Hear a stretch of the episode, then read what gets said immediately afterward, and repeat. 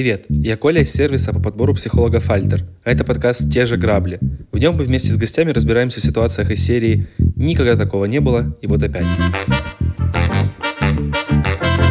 Но не просто разбираемся, а учимся, как быть с этими граблями, как их узнавать и что делать, чтобы грабили не ударили на следующий раз подкаст мы зовем гостей из креативной индустрии, бизнеса, подкастинга, дейтинга, маркетинга и много других интересных сфер. Вместе с гостями мы смеемся. Как уволить одного директора по маркетингу за, за, за 15 секунд. Грустим. Потому что несколько людей при мне сошли с ума копаем вглубь. Какую вот из, из проблем я сейчас свою пытаюсь э, решить за счет этих проектов. И разбираемся. Что делать, если ты уже сотый раз набрал на себя работы, но сказать об этом руководителю страшно? Слушай, у меня эти грабли, они со мной, наверное, с 2020, нет, даже 2019 года.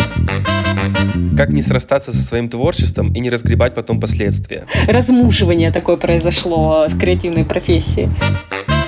Как признаться себе, что ты особенный, перестать себя ругать и наконец-то наслаждаться жизнью? То есть в целом, как бы у меня еще есть 4 года, чтобы совершить какую-нибудь фигню, потому что вот у меня был Forbes российский, а чтобы совершить, не знаю, для китайского Форбса.